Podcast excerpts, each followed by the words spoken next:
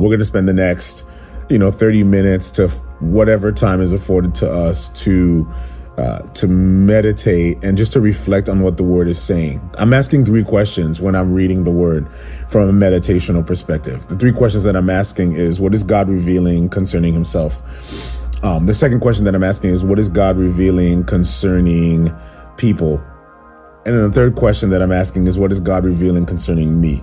Um, it's a way for us to open our hearts to what the Lord is saying to us in that moment um, in the moment of reading his word. Um, this isn't a Bible study, even though there's an element of that, but it's more just spending time in reflection and exhortation. And so that's what I want to do. I want to encourage you, but I'm also here. And if anybody knows, the reason why I even started the Read and Rant in the first place is because I wanted all believers uh, to say that they've read through the entire scripture, to say that, that they've read through the totality of the scripture. Uh, that's why. Uh, and so we've read through the entire New Testament. We've now uh, read through Genesis, Exodus, Leviticus, and now we're in Numbers. And so uh, this is what we're here to do. We're here to engage in the Word of God. We're here to read the Word. That's my priority. If you just come here and all you get is just the time of reading, that to me is is more important than you just hanging and listening to me rant. That's why I call it a rant. I call it a rant because I really got nothing planned today. I I, I don't I don't have a, an agenda. I don't have any you know uh, notes or a sermon or anything like that prepared. I'm simply seeking to hear what God has to say to me today as I read His Word, and that's what we want to do. We want to engage with God as we read His Word. So, with that being said, we're going to get into prayer, and then we're going to get right into it. I will be reading uh, we're gonna we're gonna go to Numbers ten. So we'll be reading uh, Numbers ten. So if you can, you can go ahead and turn your Bible there. Um, and I pray that this would be a time of illumination. It'd be a time of revelation. It'd be a time of encouragement for you as well as we engage in His Word. Um, Father, we ask that you would be with us today, Lord. I I thank you, Lord. You are good. Lord, your mercies endure forever. Father, you are great and greatly to be praised. Lord, you are our rock. You are our foundation. Uh, we put our faith in you. We we trust in you. And Lord, we Lord get to enjoy the privilege of being able to hear from you. Lord, through the reading of your word. And so, Lord, bless us in this time, Lord, as we read this word, Father. I pray that you would uh, posture us appropriately, that we would hear what you have to say to us today. Lord, we pray for visitation in your word. Uh, we pray for revelation. We pray for encouragement. We pray for uh, inspiration, Lord, as we engage in your word today. So bless us, Lord. Be with us, guide us, lead us um, as we engage. And we ask that in your name we pray. Amen. Let's get right into it. Uh, Numbers chapter 10 and I'll be reading. You guys can read along with me. I'll be reading from the New King James Version. You can read from uh, whatever version uh, that you have. Again, this is not a Bible study, so I'm not too concerned about the version that you're reading. More so, just spending time in the reading of the word. So let's engage. Numbers chapter 10, and we're going to read verse 1. And the Lord spoke to Moses, saying, Make two silver trumpets for yourself. You shall make them of hammered work. You shall use them for calling the congregation and for directing the movement of the camps. When they blow, when they blow both of them, all the congregation shall gather before you at the door of the tabernacle of meeting. But if they blow only one, then the leaders, the heads of the divisions of Israel, shall gather to you. When you sound the advance, the camps that lie on the east side shall then begin their journey. When you sound the advance the second time, then the camps that lie on the south side shall begin their journey. They shall call, they shall sound the call for them to begin their journeys. And when the assembly is to be gathered together, you shall blow, but not sound the advance. The sons of Aaron, the priests, shall blow the trumpets, and these shall be to you as an ordinance forever throughout your generations. When you go to war in your land against the enemy who oppresses you, you shall sound an alarm with the trumpets, and you shall be remembered before the Lord your God, and you will be saved from your enemies. Also, in the day of your gladness, in your appointed feasts, and at the beginning of your months, you shall blow the trumpets over your burnt offerings and over the sacrifices of peace offerings, and they shall be a memorial to you before God. I am the Lord your God. Hmm. Now it came to pass on the 20th day of the second month in the second year that the cloud was taken up from above the tabernacle of the testimony. And the children of Israel set out from the wilderness of Sinai on their journeys. Then the cloud settled down at the wilderness of Paran. So they started out for the first time according to the command of the Lord by the hand of Moses, the standard of the camp of the children of Judah set out first according to the armies. Over their army was Nahshon, the son of Amminadab, and the army of the tribe of the children of Issachar was Nethanel, the son of Zoar, and over the army of the tribe of Zebulun was Eliab, the son of Helon.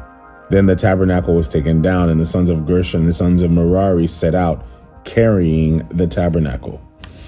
And the standard of the camp of Reuben set out according to their armies. Over their army was Elazar, the son of Shedeur. Over the army of the tribe of the children of Simeon was Shelumiel, the son of Zurishaddai. And over the army of the tribe of the children of Gad was Eliasaph, the son of Deuel. Then the Kohathites set out, carrying the holy things. The tabernacle would be prepared for their arrival. And the standard of the camp of the children of Israel of Ephraim set out according to their armies. Over the army was Elishama, the son of Ammihud. Over the army of the tribe of the children of Manasseh was Gamaliel, the son of Pedahzur. And over the army of the tribe of the children of Benjamin was Abidan, the son of Gideoni. Then the standard of the camp of the children of Dan, the rear guard of all the camps, set out according to their armies. Over their army was Ahiezer, the son of Ammishaddai. Over the army of the tribe of the children of Asher was Pagiel, the son of Ochran. And over the army of the tribe of the children of Naphtali was Ahira, the son of Anan. Thus was the order of the march of the children of Israel, according to their armies when they began their journey. Now, Moses said to Hobab, the son of Reuel, the Midianite, Moses' father in law, We're setting out for the place of which the Lord shall, uh, of which the Lord said, I will give it to you. Come with us, and we will eat with, sorry, and we will treat you well. For the Lord has promised good things to Israel. Hmm. And he said to him, I will not go, but I will depart to my own land and to my relatives. So Moses said, Please do not leave. And as much as you know how we are to camp in the wilderness, and you can be our eyes, and it shall be if you go with us, indeed it shall be that whatever good the Lord will do to us, the same we will do to you. So they departed from the mountain of the Lord on a journey of three days. And the ark of the covenant of the Lord went before them for the three days' journey to search out a resting place for them. Then the cloud of the Lord was above them by day when they went out from the camp. So it was, whenever the ark set out, that Moses said, Rise up, O Lord. Let your enemies be scattered, and let those who hate you flee before you. And when it rested, he said, Return, O Lord, to the many thousands of Israel. Numbers 11. Now, when the people complained, it displeased the Lord, for the Lord heard it, and his anger was aroused. So the fire of the Lord burned among them and consumed some of the outskirts of the camp. Hmm. And the Lord cried out to Moses, and when Moses prayed to the Lord, the fire was quenched. So he called the name of the place Taberah, because the fire of the Lord had burned among them. Now, with the mixed multitude who were among them yielded to intense craving, so the children of Israel wept again and said, Who will give us meat to eat?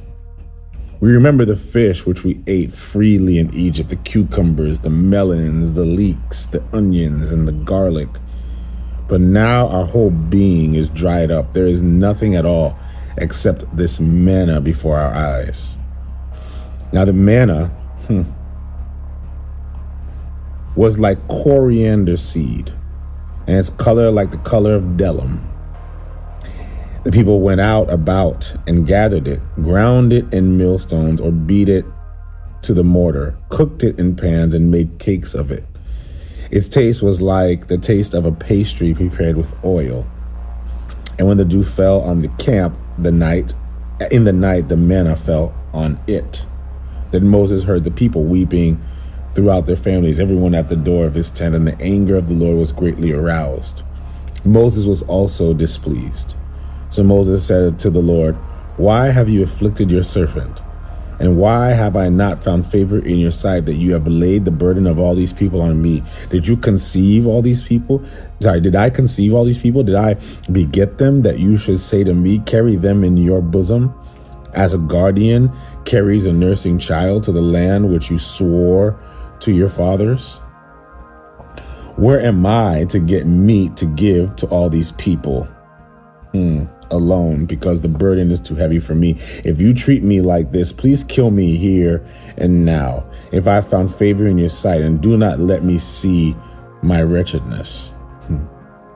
So the Lord said to Moses, Gather to me 70 men of the elders of Israel, whom you know to be the elders of the people, and the officers among them. Bring them to the tabernacle of meeting, that they may stand there with you. Then I will come up and talk with you there. I will take the spirit that is upon you, and I will put the same upon them, and they shall bear the burden of the people with you, that you may not bear it yourself alone. Then you shall say to the people, Consecrate yourselves for tomorrow, and you shall eat meat. For you have wept in the hearing of the Lord, saying, Who will give us meat to eat? For it is well with us in Egypt. Therefore, the Lord will give you meat, and you shall eat you shall eat not one day, nor two days, nor five days, nor ten days, nor twenty days, but for a whole month, until it comes out of the nostrils, out of your nostrils, and becomes loathsome to you. Because you have despised the Lord who is among you, and have wept before him, saying, Why did we ever come out of Egypt? And Moses said, The people whom I am among are 600,000 men on foot. Yet you have said, I will give them meat, that they may eat meat. Sorry, that they may eat for a whole month. Shall flocks and herds be slaughtered for them, to provide enough for them? Or shall all the fish of the sea be gathered together for them, to provide enough for them? And the Lord said to Moses, Has the Lord's arm been shortened? Now you shall see whether what to, what I say will happen to you or not. So Moses went out and told the people the words of the Lord, and he gathered the 70 men of the elders of the people and placed them around the tabernacle. Then the Lord came down in a cloud and spoke to him. And he took the spirit that was upon him and placed the same upon the 70 elders. And it happened when the spirit rested upon them that they prophesied, although they never did so again. Hmm. But the men had remained in the camp. The name of one was Eldad, the name of the other is Medad. And the Spirit rested upon them. Now they were among those listed who had not gone out of the tabernacle, yet they prophesied in the camp. Had not sorry, had not gone out to the tabernacle, yet they had prophesied in the camp. And the young men ran and told Moses and said, Eldad and Medad are prophesying in the camp. So Joshua the son of Nun, Moses' assistant, one of his choice men, answered and said, Moses, my Lord, forbid them. Then Moses said to him, Are you zealous for my sake? Oh, that all the people were prophets, and that the Lord would put his spirit upon them. And Moses returned to the camp, he and the elders of Israel. Oh man, there's so much here. Now the wind went out for the Lord, from the Lord, and it brought quail from the sea and left them fluttering near the camp, about a day's journey on this side and about a day's journey on the other side, all around the camp, and about two cubits above the surface of the ground. And the people stayed up all that day, all night, and all the next day, and gathered all the quail. He who gathered least gathered ten homers and they spread them out for themselves all around the camp. But while the meat was still between their teeth, before it was chewed, the wrath of the Lord was aroused against the people, and the Lord struck the people with a very great plague. So he called the name of this place Kibroth Hattaavah, because there he buried the people who yielded to craving. From Kibroth Hattaavah, the people moved to Hazeroth and camped at Hazeroth. Hmm. Chapter 12. Then Miriam and Aaron spoke against Moses because of the Ethiopian woman whom he had married, for he had married an Ethiopian woman. So they said, Has the Lord indeed spoken only through Moses? Has he not spoken through us also? And the Lord heard it. Now the man Moses was very humble, more than all men who were on the face of the earth. Suddenly, the Lord said to Moses, Aaron, and Miriam, Come out, you three, to the tabernacle of meeting. So the three came out. Then the Lord came down in the pillar of cloud and stood in the door of the tabernacle and called Aaron and Miriam, and they both went forward. Then he said, Hear now my words. If there is a prophet among you, I, the Lord, make myself known to him in a vision. I speak to him in a dream. Not so with my servant Moses. He is faithful in all my house. I speak with him face to face, even plainly and not in dark sayings. And he sees the form of the Lord. Why then were you not afraid to speak against my servant Moses? Goodness gracious. So the anger of the Lord was aroused against them, and he departed.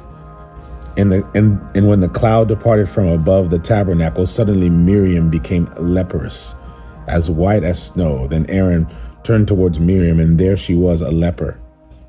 So Aaron said to Moses, O my Lord, please do not lay this sin on us, in which we have done foolishly and in which we have sinned. Please do not let her be as one dead, whose flesh is half consumed when he comes out of his mother's womb.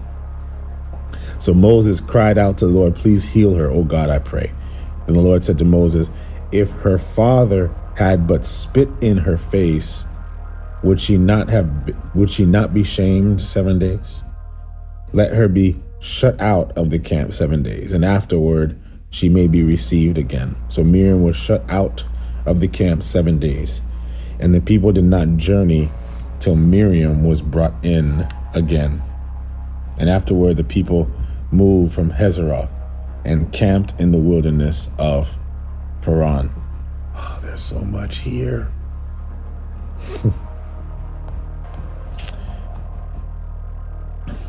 Numbers 13. And the Lord spoke to Moses, saying, Send men to spy out the land of Canaan, which I am giving to the children of Israel, from each tribe of their fathers. You shall send a man, every one a leader among them so Moses sent them from the wilderness of Paran according to the command of the Lord, all of the men who were heads of the children of Israel. Now these were their names from the tribe of Reuben, Shammah, the son of Zaccur. From the tribe of Simeon, Shaphat, the son of Hori. From the tribe of Judah, Caleb, the son of Jephunneh. From the tribe of Issachar, Igal, the son of Joseph. From the tribe of Ephraim, Hoshea, the son of Nun. From the tribe of Benjamin, Palti, the son of Raphu. Raphu. From the tribe of Zebulon, the son, uh, from the tribe of Zebulon, Gaddiel, the son of Sodi. From the tribe of Joseph, that is, from the tribe of Manasseh, Gaddi, the son of Susi. From the tribe of Dan, Ammiel, the son of Gemalli. From the tribe of Asher, Sethur, the son of Michael. From the tribe of Naphtali, Nahbi, the son of Vophshi. From the tribe of Gad, Geuel, the son of Machi. These are the names of the men whom Moses sent to spy out the land. And Moses called Hosea, the son of Nun, Joshua. Then Moses sent them to spy out the land of Canaan and said to them, Go up this way to the south, go up to the mountains, and see what the land is like, whether the people who dwell in it are strong or weak, few or many, whether they whether the land that they dwell in is good or bad, whether the cities they inhabit are like camps or strongholds, whether the land is rich or poor, whether there are forests or not, be of good courage and bring some of the fruit of the land. Now the time was the season for the first ripe grapes. So they went up and spied the land from the wilderness of Zin, as far as Rehob, near the entrance of Hamath. And they went up through through the south and came to Hebron, Ahiman, Shisha, and Talmai. The descendants of Anak were there.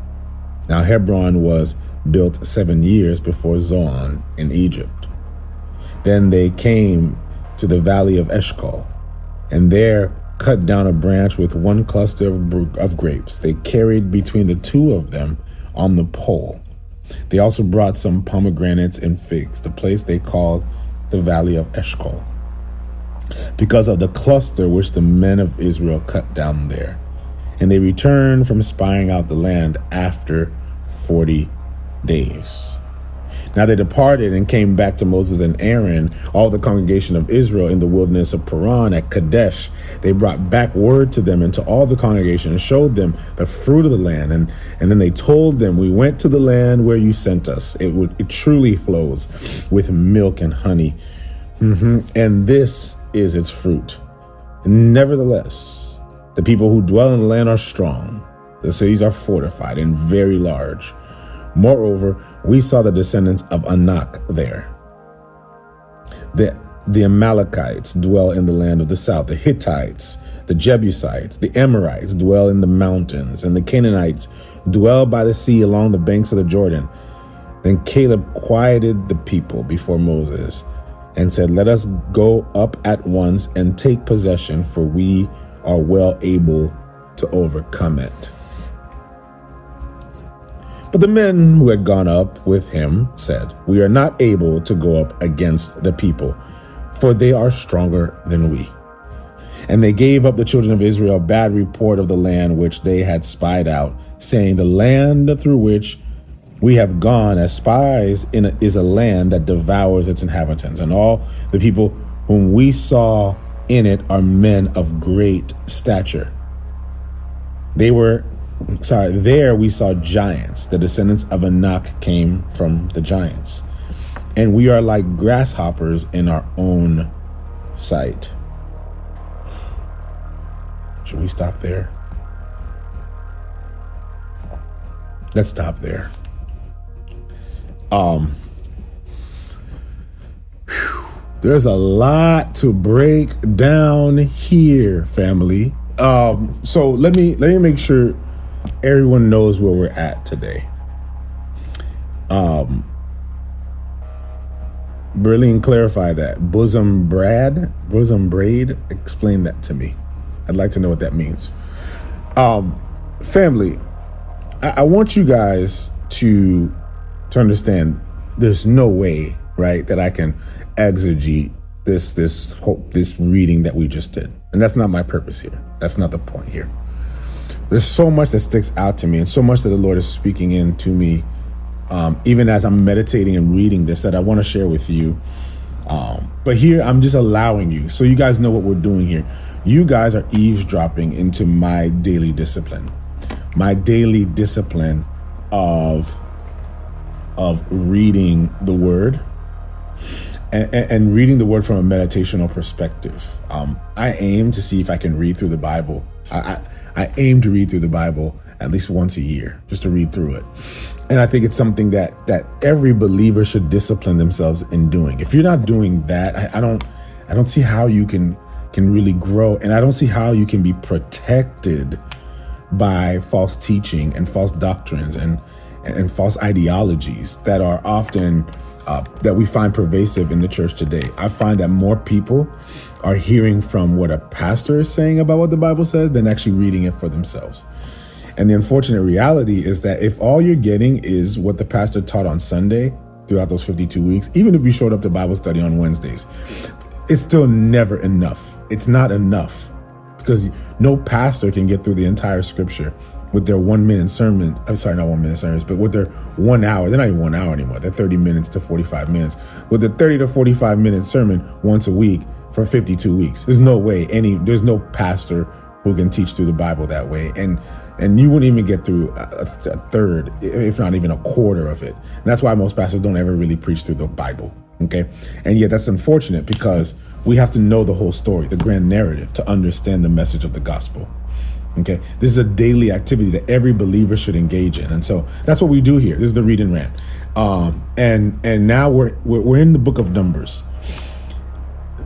This is the beautiful thing because we're, we're now in the part of the story of the children of God. We're in the part of the story where they now get up and they move. Up to this point, they haven't moved, right?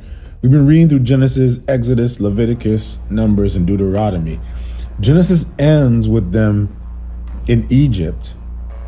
Exodus begins with them in captivity in Egypt.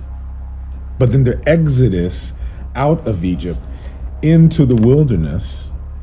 And then it stops at Mount Sinai. Exodus stops with them out Mount Sinai, where they make a covenant with God. And in that covenant they make with God, there was a law that was instituted that would shape them out to be what they had committed by contract to God to be, which is a nation of priests. Again, I'm just iterating this so people can understand because I think people have this uh, jaded perspective of the Bible. Uh, people think that the Old Testament, particularly speaking, even Genesis, Exodus, Leviticus, Numbers, and Deuteronomy, people think that it's written to them. Those books aren't written to you. Those those books chronicle a story of what God has done and is doing through a particular people. And God has chosen these particular people to bring restoration to all people. That through this nation of people, that the restoration of the world uh, would come into fruition. And the restoration of the world is really the coming of the kingdom of God, the institution of God's justice, his righteousness, God's reign, God's rule on the earth. That's where we're at right now. Okay. So everybody who's reading Genesis, Exodus, Leviticus, Numbers, and they're reading it as if it's written to them, they're reading it wrong. When you read the Ten Commandments, the, the Ten Commandments were not written to you. Uh, when you read the Mosaic Law, the Mosaic Law wasn't written to you. When you read these laws, they're, they're not written to you. And that's unfortunate because many Christians treat the Old Testament as rules and laws for Christians to follow, and yet they were never written to you. Okay? They weren't written to you. This is a story, uh, this is a bigger story about what God is doing through a people. Okay? Notice the backbone of the story of the Bible is is the children of Abraham. That is the backbone of the story. And so when we insert ourselves into the scripture, we don't we're getting we misappropriate the scripture and we never really get to full understanding about who Christ is. Okay? And what Christ has accomplished. We never get there because we're too busy looking at the book of Exodus as if it's a book written to us. It was not written to us. It was written for us. So we can understand the implications of what Jesus has accomplished on the cross. That's just a side note because we're not going to get there. And if you, if anything, you can go back to my previous reading rants on the font everywhere on Facebook, and you can you can hear that because I've been going through all of that from Genesis on. So therefore, what we see is a story of a people who at Mount Sinai have now inst- that God has instituted a covenant. He gave them the Ten Commandments. He gave them the Mosaic Law to shape them into becoming the nation of priests who would carry the very presence of God on earth. God would reside among these people, and through these people, God would manifest his rule on earth. Okay? God's rule is not political, God's rule is profoundly spiritual. And so that's what God wants to do through these people. Are y'all with me so far? Okay. If you understand that, then when Exodus ends, the Exodus ends with them receiving the law, but still not having access to the presence of God. Are you hearing me? They received the law, but they did not have access to the presence of God. Right? How do we know that? Because after they built the tabernacle of meeting, catch this family, after they built the tabernacle of meeting, Moses couldn't enter into the tabernacle. Moses could not enter into the tabernacle. Therefore, what we're getting revelation of is that the law never gave them access. The law in and of itself did, was not sufficient in giving them access. Not at this point, at least. At this point in the law, they did not have access to God, even though they had the law. Why?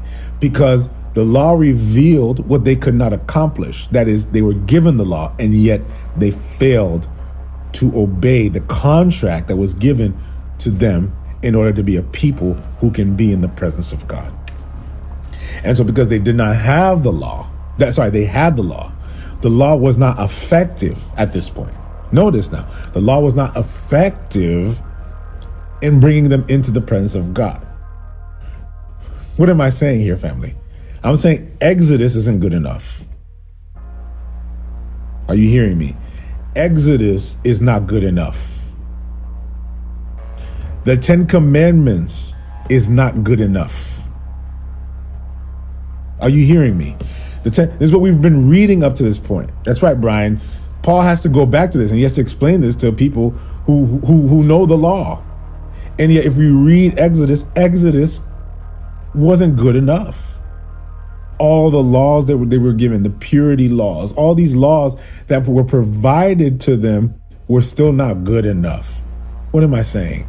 I'm saying that the law in Exodus is not good enough. It wasn't enough to get them in the presence of God. So if Exodus wasn't good enough for them, what makes you think Exodus is good enough for you? Ooh, man. I, first of all, guys, I, you know, I'm in a, I come here always just surprised by where God leads in the conversation because I don't know where God's to go. I just go where God is leading. And yet this is where God is leading me as we navigate through this, through, through this, this, the scripture. But Exodus ends with them not being able to enter into the presence of God, which, which, which, which poignantly reveals to us that Exodus was not good enough. At this point, the law was not good enough. Are you hearing, family? So, if the law wasn't good enough, what does God do? God adds amendments to this law. That's what Leviticus is. Leviticus is now an amendment to the law. Remember, the law don't think of the law as a legal thing okay? That's that's the problem. We we we western people when we think of the law we think of legality right and wrong. The law was about a law a system with which people can be shaped into becoming as god intended them to be. It was not about right and wrong. Oh make sure you understand this. Only we westerners read the scripture this way.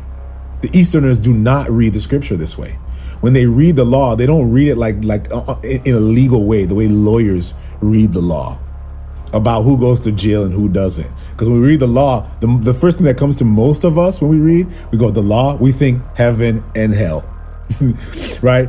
Uh, um, hell is like jail because when we break it, we go to hell. And when we obey it, we go to heaven. That's what we think. And yet, no, that's not what it was. The law, just like the law of gravity, is a natural system that we're all subject to. This was a system that they were all subject to. Please pay very close attention, family, because this might set some people free. This law needed an amendment and this is why this law needed an amendment. It needed an amendment because it, in and of itself, wasn't sufficient to bring a people into the presence of God. That's what Leviticus is all about. Leviticus is about how these people who break the law are given access to God. How these unholy people are given access to a holy God. Leviticus teaches us that God gives people access back into back to him through a blood sacrifice. God determined that and he explained why he said that the life is in the blood. So, I'm only giving you this, and I'm you're gonna see me iterate this over and over again because I want to make sure I set a foundation here as you're reading through this. Because now the children of Israel are at Mount Sinai, this holy God who now has promised them the promised land, says to go with them, and yet they tell, and Moses tells God at Mount Sinai, if your presence doesn't go with us, we are not leaving this mountain. They, being burdened by the dependence, the awareness that they're dependent on God and that they need His presence to go with them, stayed at the mountain until they could affirm that the presence of God would be with them. Are you hearing me, family? So, Leviticus was about how the presence can remain with them. And it was through the blood sacrifice. Every error, every sin, every mistake, every time the law was broken, any time they touched unclean things, any time that they were unclean or impure, there was a law that purified them. And it was through the blood sacrifice. It was through the, the, the, the peace offering. It was through these offerings and these sacrifices. And so Leviticus is about how the sacrifices are performed. There's a priest that performs the sacrifice. And in performing the sacrifice, these people are given access back to God. Notice they're given access back to God, not not not by any of their doing, not by any performance, not by any action or activity. They're given access to God simply through the sacrifice. And so now we get into numbers. Number notice numbers ends with them not being able to enter into the presence of God. Sorry. Leviticus begins with them not being able to enter into the presence of God. Leviticus ends with them now entering into the presence of God. And now God is with them. Now that God is with them, they're ready to get up and leave. You ready for that? Now that God is with them, they're ready to get up and leave. And so here we are. And through the book of Numbers, we see them getting up and leaving. We see them getting up and and, and getting ready now to go to the land that was promised to them. And that's where we are now. When we read the text, it tells us, and what we read, uh, thank you for letting me uh, know about uh, Numbers chapter 10, what he's telling the children of Israel. Notice, this is a story about the children of Israel. What he's telling the children of Israel is he's telling them, he's giving them instructions as to when they get up and leave, when they stay. He's telling them um, when they break camp, when they meet, and so these are the silver trumpets. This is all still, you know, the, the laws and rules. Good morning, Izzy. Laws and rules that are being instituted, okay, in order to create order for how they would travel through the wilderness. Okay. Then in Numbers 11, the people complain. They get up they leave. And now, as they traverse, they begin to complain. And the scriptures tell us that the fire was burned, um, um, that the fire burned among them and consumed some in the outskirts of the camp. Uh, that's not where I want to go. I want to point something out before I go into my main point today. Sorry if I'm ranting. Stay with me. If you go to Numbers chapter 10, verse 11. This should kind of this should kind of shake some people up here. It says in verse 11, "Now it came to pass on the 20th day of the second month in the second year that the cloud was taken up from above the tabernacle of testimony." Hmm. Did you hear that?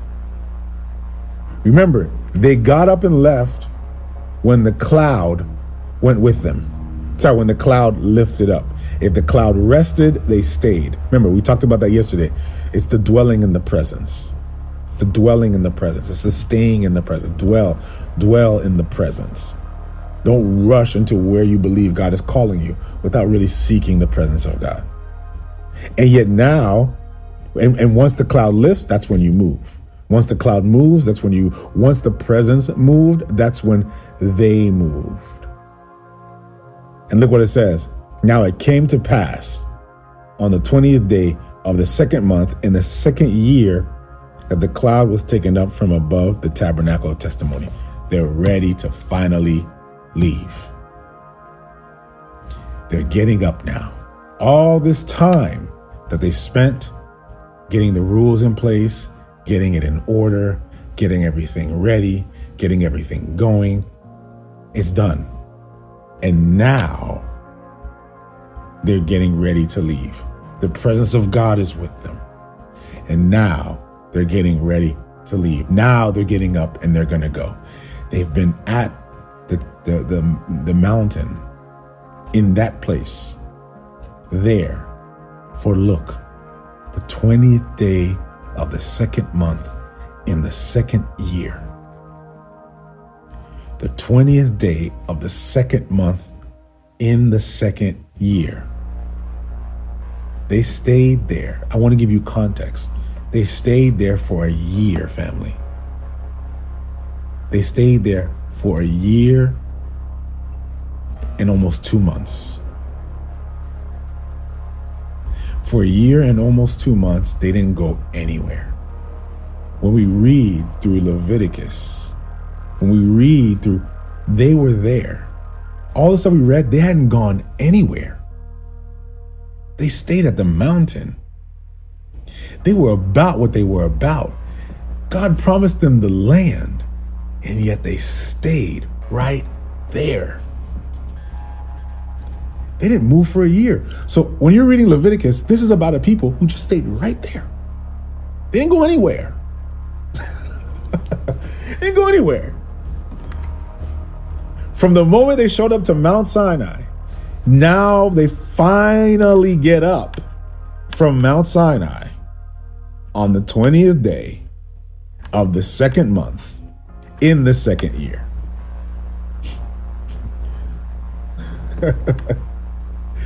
And now they finally break camp. Talk about wait on the Lord.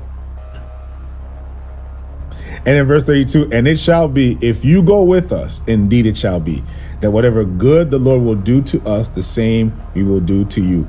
They did not move in this case until the cloud was lifted up. They stayed until the cloud was lifted. I have a question for you, family. How long will you wait? How long will you wait on God? How long will you wait for God to move? How often is it that we, after a certain period of time, will say, Man, it's been it's been three months. I haven't seen anything yet. Let me just go ahead and let me nudge God on. Let me let me go ahead and and let me just, you know, let me just push this thing forward. Let let me let me, you know, God, I'm waiting, but I got I man, I got things to do. I got places to go. I got stuff to do. How long will we wait? You know why we have a hard time waiting? The reason why we have a hard time waiting is because we don't really enjoy the presence of God. We don't fully enjoy the presence of God. Ooh, this is tough. Is what God's really convicting me of is is we often want the results of God, the blessings of God. But do we really enjoy the presence of God. I believe what allows us to dwell where we are is the cloud. It was the cloud that kept them there.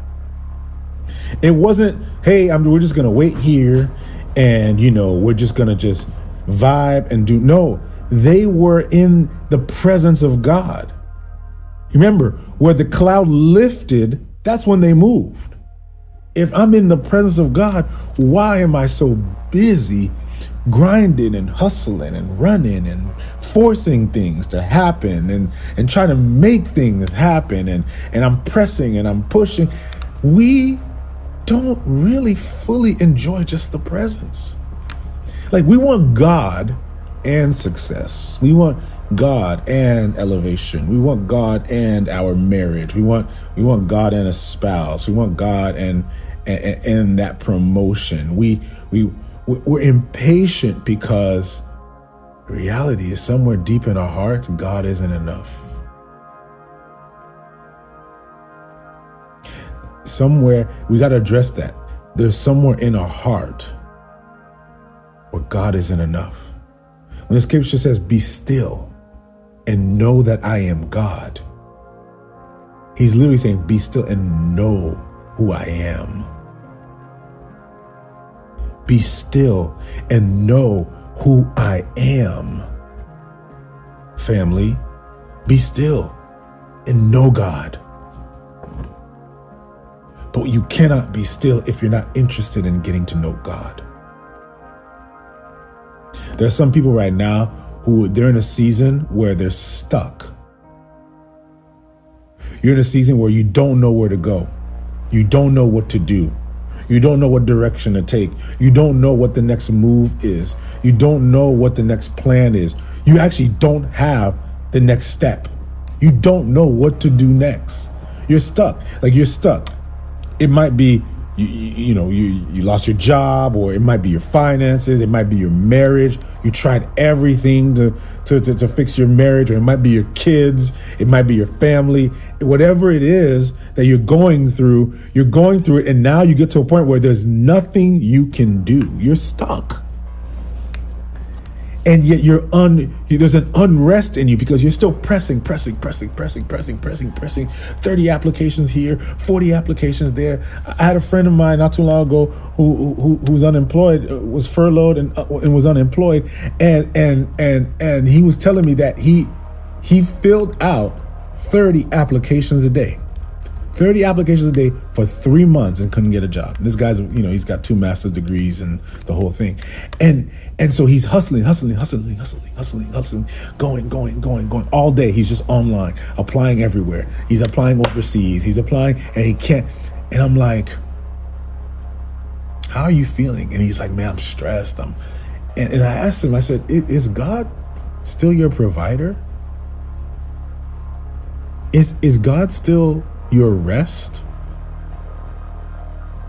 Like, is God enough?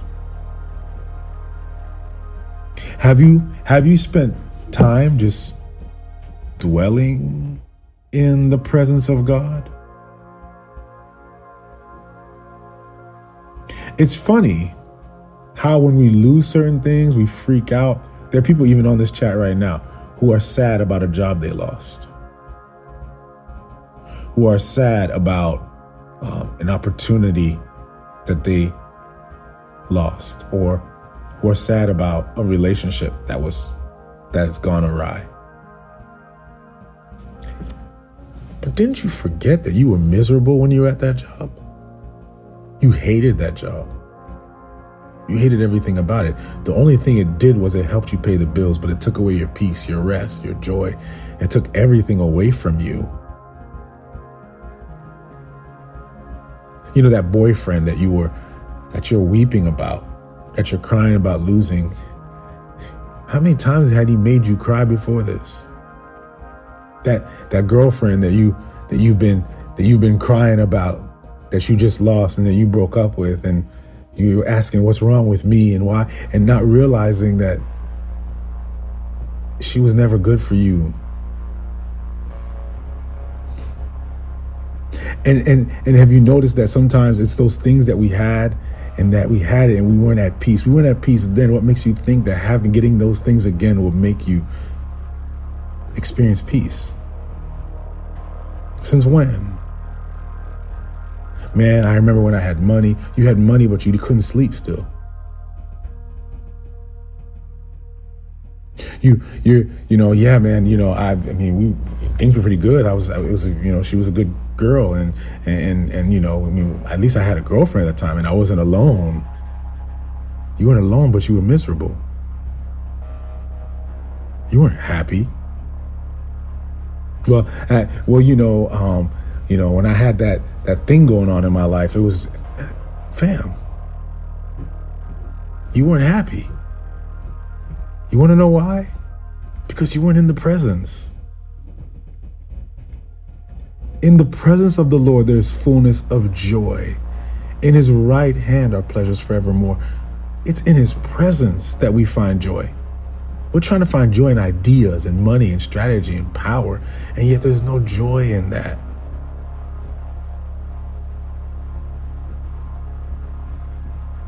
And maybe God's got you in a season right now where God's saying to you, sit. Stop stressing about what's next. Why are you worrying about tomorrow? Why are you worrying about tomorrow when I'm here with you? Could you spend a year without a job? There are a lot of us here that would say there's no way I can go a year depleting my savings or living on living paycheck to paycheck.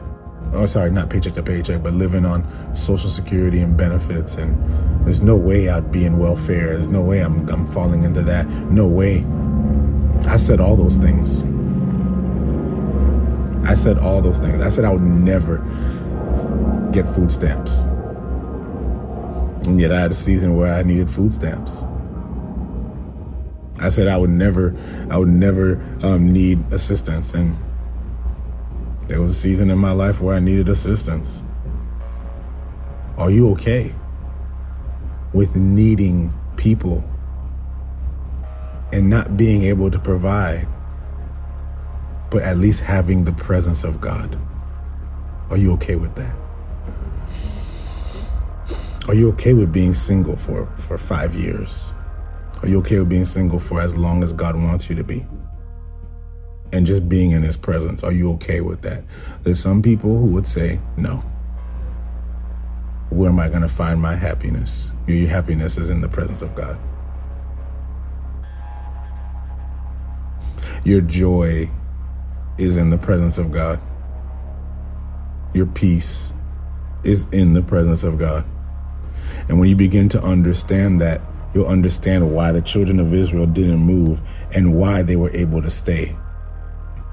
They can be comfortable not moving. They could spend a year at the mountain getting nowhere because in the presence you are everywhere. Ah. That verse is, is, is, is, is an intense verse in verse 11 because it says, On the 20th day of the second month in the second year, the cloud was taken up from the tabernacle of testimony. When the cloud finally got up, that's when they finally moved. And up to that point, they did not move. Are you okay with that? But here's the other thing. Man, I got so many thoughts. Stay with me for just give me like 10 more minutes. I'm sorry, guys. I'm going a little bit over. Give me like 10 more minutes. I know I'm, I'm, I'm, I'm, I've got, I'm holding you hostage here, but just give me a few more minutes because I, I got two other thoughts as I'm reflecting because um, we're in a season where people are, you know, they're experiencing so much discomfort and for those who are experiencing discomfort, I ask myself the question Is this externally imposed or is this internally opposed? I'm explaining to you what I mean by that. Look at Numbers 11. In Numbers 11, starting with verse 1, now when the people complained, it displeased the Lord, for the Lord heard it and his anger was aroused. So the fire of the Lord burned among them and consumed some in the outskirts of the camp. Where were the complainers? This whole time that we were here at Mount Sinai, there was no complaining. And yet now, they're complaining. They can't stand the food that they're eating.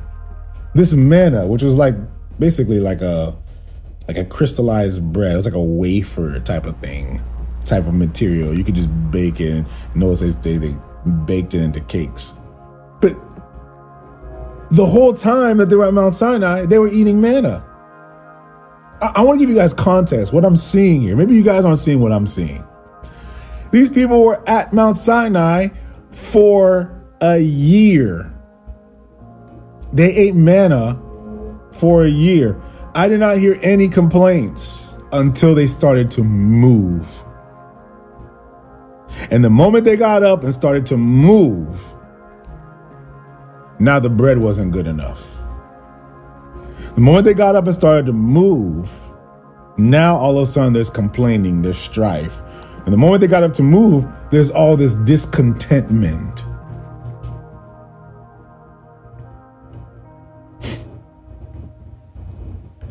And Moses is now stressed because he goes to God. And at one point, he's like, God, just kill me here. If this is what's going to happen, just kill me here. And, and thank you for that, JJ. The reality is, is that the moment there's movement, it creates a discontent. Movement creates, can instigate discontent. When you're not moving, everything is normal. We're creatures of habit. And so when we're creatures of habit, even the things that we have displeasure in will continue. Will continue. We have an issue with that. But the moment the rhythm changes, and the moment the rhythm shifts, and the moment all of a sudden that cognitive dissonance brings aware to awareness to discomforts. We create discomforts. They weren't uncomfortable before, but now that they're moving, they are uncomfortable. They didn't have an issue eating manna alone, but now there's an issue because they're actually moving somewhere. They're going in a direction. And this is just for anyone who's on the move. Expect that the moment that you're on the move, that you're going to encounter and you're going to experience displeasure. Now, I don't have time to break all of this down. I just want to leave you with one thought here. In verse 16, the Lord responds to Moses and says to Moses, you can't carry the weight of this community on your own. You can't wear, you can't bear the weight of this, the, the, of these people alone. So he says in verse 16, take 70 men of the elders of Israel, whom you know to be the elders of the people and officers among them. Bring them to the tabernacle of meeting that they may stand there with you. And he says to them, I will take of the spirit that is upon you and I will put the same spirit upon them, and they shall bear the burden of the people with you. He's giving he's giving Moses now an anointing to impart the spiritual gifting that he has. He's giving Moses the gifting now to impart the same spirit in him into other people. He has the ability now to transmit the gifting and the anointing that he has so that he does not bear it alone. He is delegating now the weight. Um, this is what impartation means. You may have heard the term impartation. Now, people use impartation, they throw it around because it's like a super spiritual thing. Impartation is simply the gifting and the ability to transmit this what's in you to someone else. If it's information, you're imparting information. Whatever's in your mind, being able to transmit it into somebody else's mind. Whatever's in your spirit, being able to transmit it to someone else spiritually. You'll see these people. You know what they call them? They call them influencers. They're people of influence because you ever notice there's a person who, by just their very personality, by their very gifting, when they go into a space, everyone kind of just becomes like them. It's the kind of influence that they have because there's a spirit that dominates them, that that that that illuminates them, that motivates them, that then transmits to the people around them. These are what we call culture shapers. They create culture because who, who they are, everyone else becomes like it. And so, and so this is the anointing that Abraham, that's not Abraham, that Moses has. And so the spirit, notice, notice the capital S there, the spirit that is on Moses. Now Moses can give to them. He can impart it on them. Now watch this now. Whew. And I'm done. I'm done. I'm almost there. Um, then he he imparts the spirit on them, right? And then it says that they that they shall bear the burden of the people with you, that you may not bear it yourself alone. This is for every pastor who thinks they can run ministry on their own. You can't do it alone. Um, that's just a side note. For anyone who thinks they can do it alone, um, you've you're already creating a, a, a, you've shown your expiration date for your ministry uh, by trying to do ministry on your own. If you if you don't learn to be dependent and need others and to be able to impart what is in you on others, you're not a leader. Um, um, you're, uh, I, I, call them the Peter Pipers. Uh, you know, they, they, they, they, the pie sorry, not Peter Pipers, the Pied Pipers. They have people who follow them, but they never really create leaders. Um, real leaders create leaders. Real leaders empower people to become who they're called to be. And so often what happens is you got people, who, pastors and leaders who just make people dependent on them. And that's the issue with that. But that's another conversation for another day. That wasn't Moses. Moses learned that he puts a bottleneck in the vision of God when he keeps the Spirit of God for himself, the Spirit that is within him for himself. But God is telling him, if you want this thing to sustain, then you're going to need to undergird your leadership with other leaders who have the same spirit that you have. Another thing, we, we can teach leadership principles and all that because in leadership principles, what you have to learn is you don't need simply people. All right, side note, you don't need simply people who are capable. You need people who have the same spirit you have. This is for a business owner. This is for an institutional leader. These are for the pastors. These are for um, organizational leaders. If you're an organizational leader, you're a pastor, whoever you are, do not hire people who are capable. Let me say that one more time. Do not hire people who are capable. Ability is not going to be what promotes growth in your organization and sustainability in your organization. It is not ability, but it is spirit. If they do not have the same spirit that you have, if they do not have the same passion, the same calling, the same anointing that you have, then then then your, your organization will not sustain. It will lose its identity. The most valuable element, the most valuable asset of your organization, I know we use the term brand nowadays, is actually the culture of your organization. If you hire people who are just capable, you will cause a precipitous demise of your organization. Because capable people will create their own kingdoms within your organization. And that's the problem is uh, we have leaders who even in churches who hire people just because they have capabilities. But jesus did not hire people who were capable. He hired people who were receptive to receive the spirit that he had. Did you hear that family? That's just a side teaching note just for those of you. If G, if if if capability was what uh, promoted the persistent growth of an organization, then Jesus would not call the disciples, who were profoundly incapable, but they were shapeable. They were incapable people, but they were shapeable people. Ooh, that's a word. I, I start saving these because this is just coming to me. I just want to make sure I share that to you.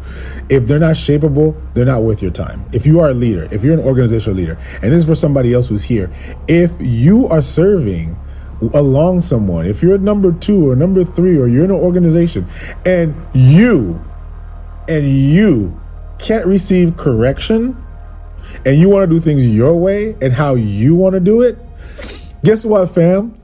You shouldn't be there. You got to go for your sake and for their sake. Because you will tear that organization down. And you, in the end, would have wasted your time because it was never where you were supposed to be. If you're not shapeable, that's how I identify. People go, well, why did he ask this person I always have people this uh, in my uh, even in my ministry. People always look and they ask, "Why did Isaac bring that person on board? That person is not as good as this person." Or why didn't he bring that person on board? This person knows the Bible better than that person. Or, or why did he bring this person on board? That person is much more articulate and much more educated and much more capable than that person. You want to know why? Because I don't, I don't bring people on board because of what they're capable of doing. I bring them on board because I know that they're shapeable. They can receive the spirit that is in me. If you if you're not able to receive the spirit in me and to receive correction by that spirit, then it doesn't work. Okay? You are hurting the organization. Sorry, that was a side rant. I just kind of just threw that out there. Moses, that's just that's that's just something there that you can see. Moses hired men who were, he brought men who already showed capability, but then he was able to impart his spirit on them. If they don't have the same spirit you have, they gotta go. Real talk, they gotta go.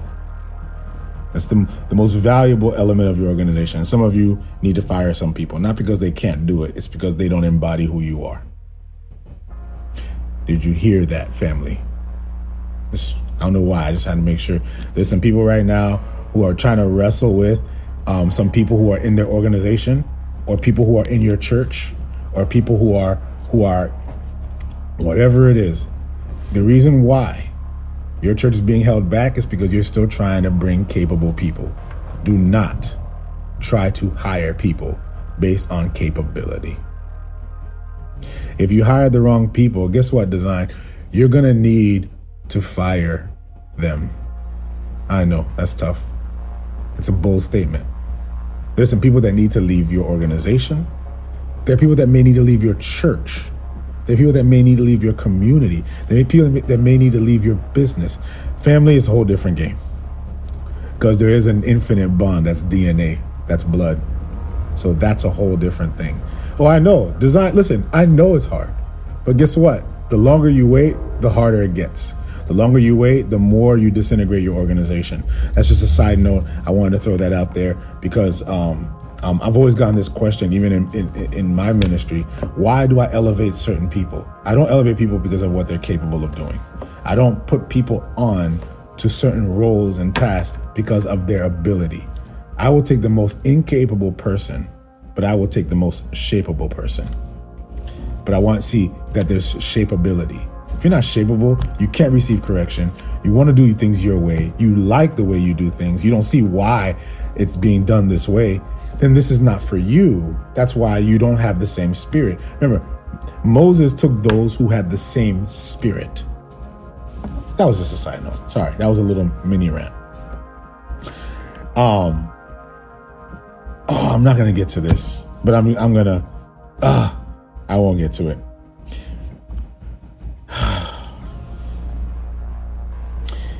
Then uh, there, there was another point, but I'm not to get to it. The one that gets me, and I'm going to close with this, is in verse 29 in Numbers 11. Then Moses said to him, Are you zealous for my sake? Oh, that all the Lord's people were prophets, and that the Lord would put his spirit upon them. When you read earlier, and this is my closing thought, and it's powerful. It's powerful. This is my closing thought.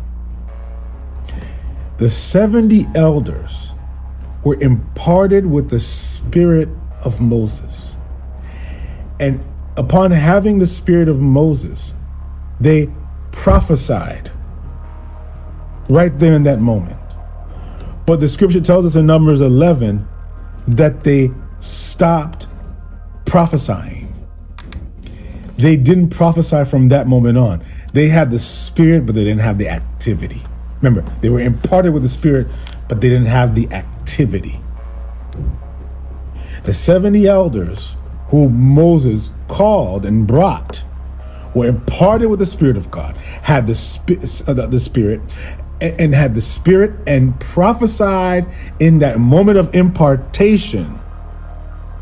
And afterwards, their mouths were shut.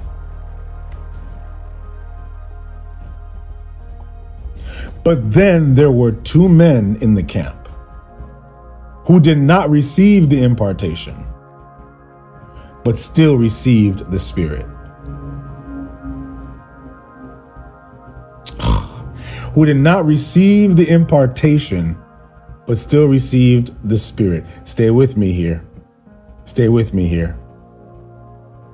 The two men who received the impartation, but did not receive Eldad and Medad. Eldad and Medad.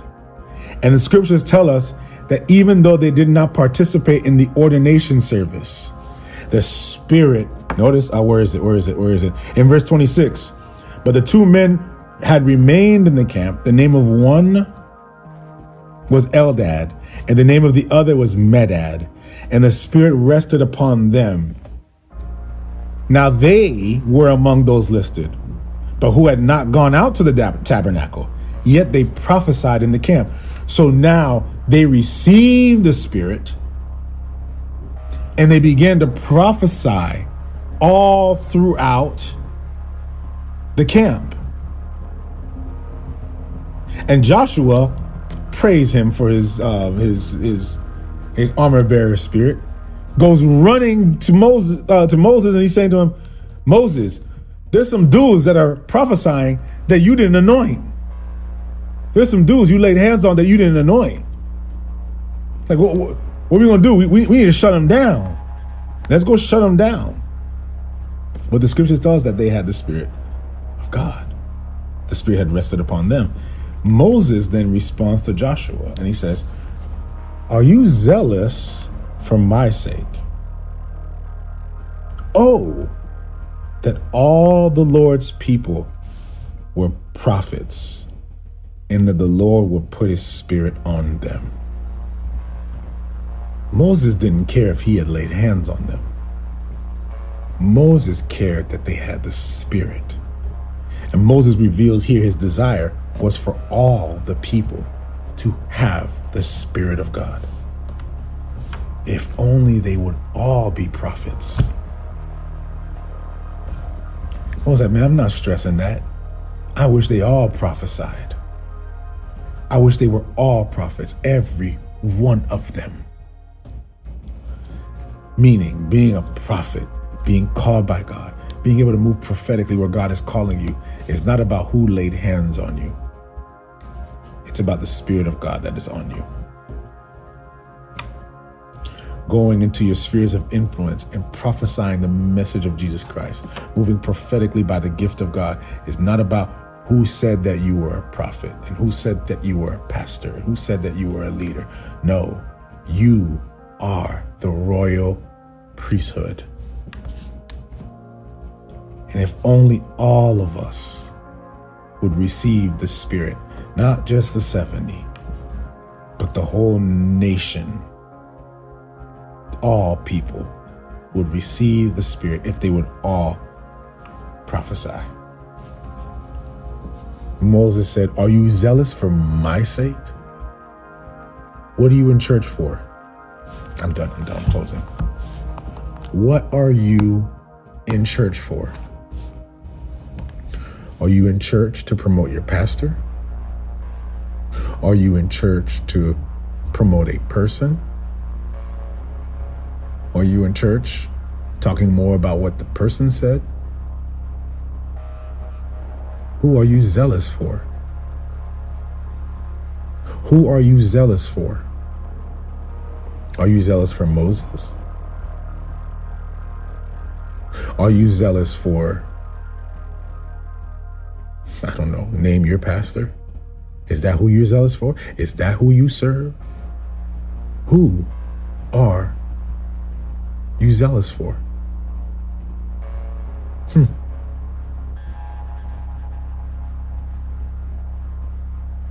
If only we would all be zealous for Christ. If only we would receive His Spirit and to move in His power. Father, I ask as we close in this moment, Father, I pray that we would all be convicted of this very fact that we have been called by your name. Lord, that we would declare, same as Jesus had declared when he uttered in Isaiah 61, the Spirit of the Lord is upon me. If we would all make that declaration to say that the Spirit of the Lord is upon us, Father, I pray that we would receive your Spirit, not our agenda, not our pastor's agenda, not our um, um, the people that not not not following a person's agenda, but following, Lord, under your agenda. That you would be Lord over all. Lord, bless us, Lord, as we um, engage today, Lord. Let's be encouraged. And we ask, Lord, that you would uh, continue to lead us to your truth, to you, to who you are, and to the message of your gospel. And I ask that in your name we pray. Amen. Family, God bless you. And, and, and, and remember that question today Who are you zealous for?